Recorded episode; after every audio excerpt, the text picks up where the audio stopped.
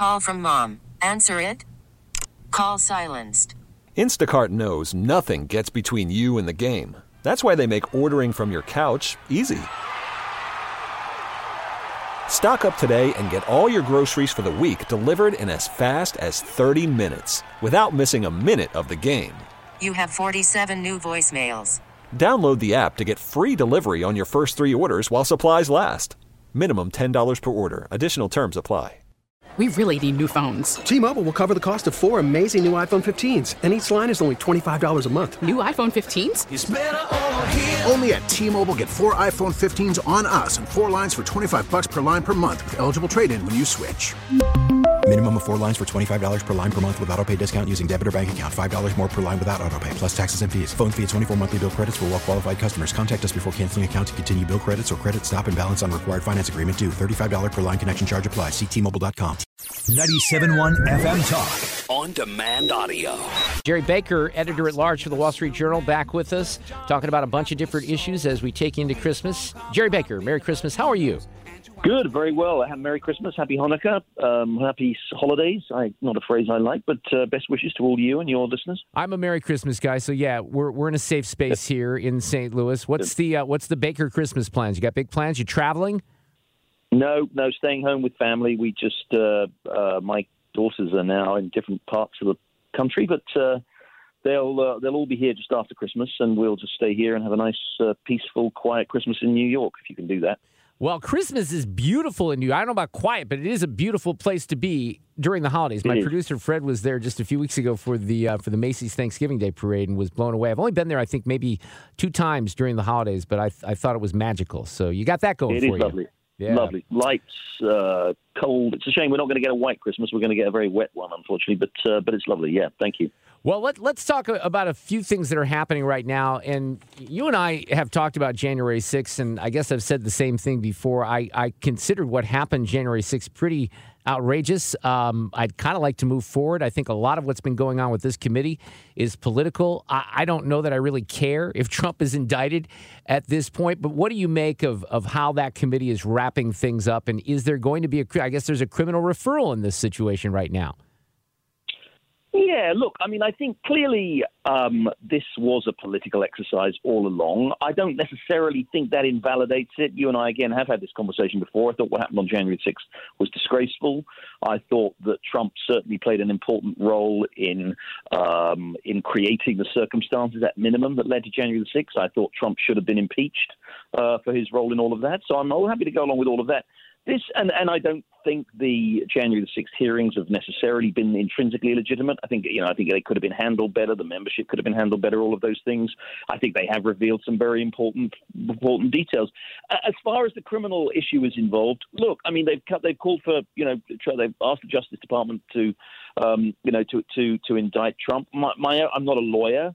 But my own sense is that on the on the so-called charges they have, I think they'd be very, very hard to make them stick. I know the Justice Department obviously is investing this with investigating this with its special prosecutor right now. It just seems to to me, as I understand the law, the bar for especially for insurrection, for incite for incitement to violence or insurrection, is set incredibly high, and rightly so. I mean, there's First Amendment; people are allowed to essentially say all kinds of things, which uh, you know, which, which which we might find objectionable, which we certainly don't want to prosecute people for. So, look.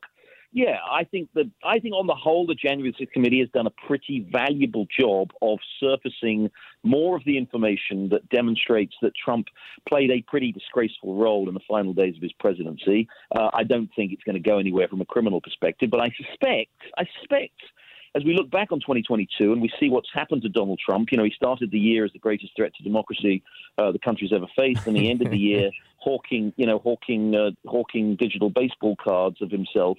You know, I think that prob- probably the revelations about January the 6th have played a role in in further. Uh, further undermining his reputation, and that probably isn't a bad thing. Yeah, well, and I'm I'm kind of on the same page with you on that, but he doesn't seem to have done himself any favors as a guy who apparently wants to run for president again in the last few weeks because the numbers are they're cratering, they're continuing to crater. And I, I've had more and more people that said I voted for him twice, not going to do it again. Yeah, look, again, Mark, you and I have had this conversation before, and I, and I think what Trump did in 26, 2015, 2016 you know, I didn't always like some of the rhetoric and some of the language, but what he did in 2015, 2016, and more importantly, what he did for most of his presidency was an incredibly important shift in the country and the GOP, and a lot of what it was was valuable. It was, you know, the country. You can't look back on the first 15 years of the 21st century, uh, what's happened in this country, and and not think that something dramatic needed to change. We needed disruption to the political system. It the two political parties, you know, pretty well hand in hand, have presided over economic decline, financial crisis, global wars, which ended in disaster. The country needed some, you know, reassertion of of real core American values, and I think Trump did a lot of that. So I, I'm, I'm, you know, as you well know, and I've defended a lot of what Donald Trump said and did back then, and I've defended a lot of what Donald Trump said and did during his presidency, and I still think overall the direction in which he took the Republican Party is a good one.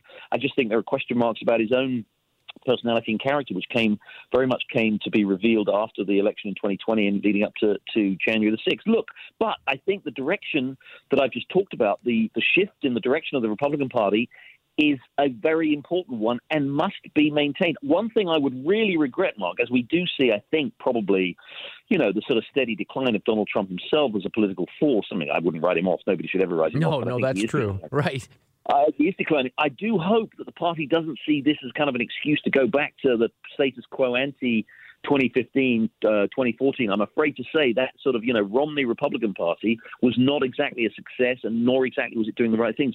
I do think there is a, you know, I hate this term because it's used too loosely, but there is a kind of populist Republican conservative message that Trump brilliantly articulated in 2015, 2016, which can now that's a that's a that's a that's a that's a banner that can now be taken up by others. You know, maybe it's Ron DeSantis. I'm not convinced yet it's Ron DeSantis, but maybe there are others who can take up that message, take up that banner, take up that cause, and do so in a way that doesn't alienate more than half the electorate, which is the other thing, the other problem with Donald Trump.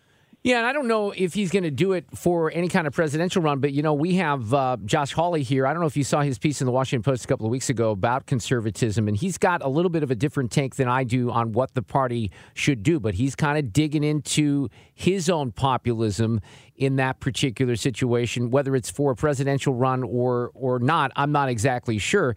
But again, Senator Hawley seems to think, um, if you read that piece, Gerry, that the uh, the issue with the quality of candidates wasn't really what prevented the Republicans from moving forward with a red wave. He feels it was the messaging in, in the party apparatus.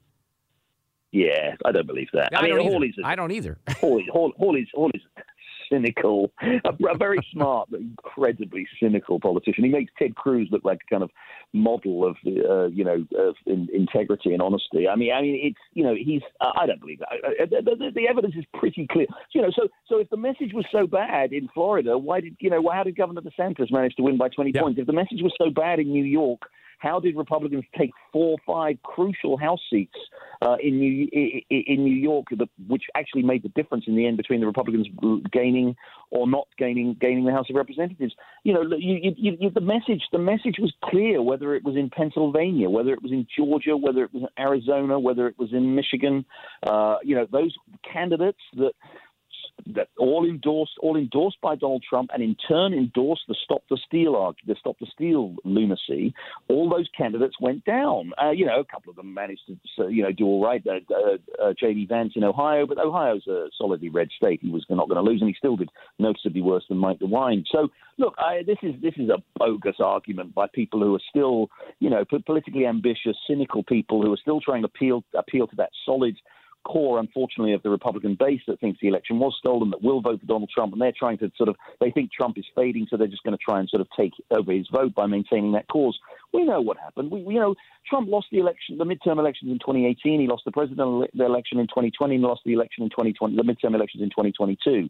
You know, I thought it was three strikes and you're out in this country. So, um, but but you know, maybe maybe who knows? Maybe people like Josh Hawley will somehow convince people that it wasn't that and that it was all to do with Mitch McConnell not putting money in the right place. I, I, I doubt it. I think people people aren't stupid. They, they, they they understand what happened and they see it very clearly. But again, the key thing is it's not. It, it is about. It was about those candidates. It was about Trump. The key thing is the, the policies, policies that Trump.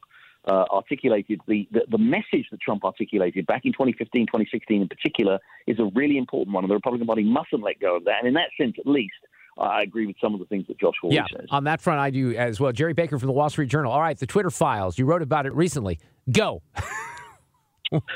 Yeah, I mean, look, I, what I wrote in my column last week was I said, look, there's, there's, there, those who say there's nothing new in these files are, are kind of right, and those who say that there's a shocking revelation here of the way uh, you know, a very powerful company, a very powerful tech, tech and media company, uh, you know, pushes a narrative and shapes a narrative and blocks alternative views, they're right too. I mean, we kind of knew this. We did we did know this is what Twitter, Twitter was doing. We knew this with the blocking of the Hunter Biden, the disgraceful blocking of the Hunter Biden laptop story in 2020, with the way in which they shadow ban people, the way in which they de-amplify, as they call it, people whose views they don't like. We've known that. We've, we've been watching it for six, seven, eight, eight years. We've seen it happen. Conservatives have seen that happen.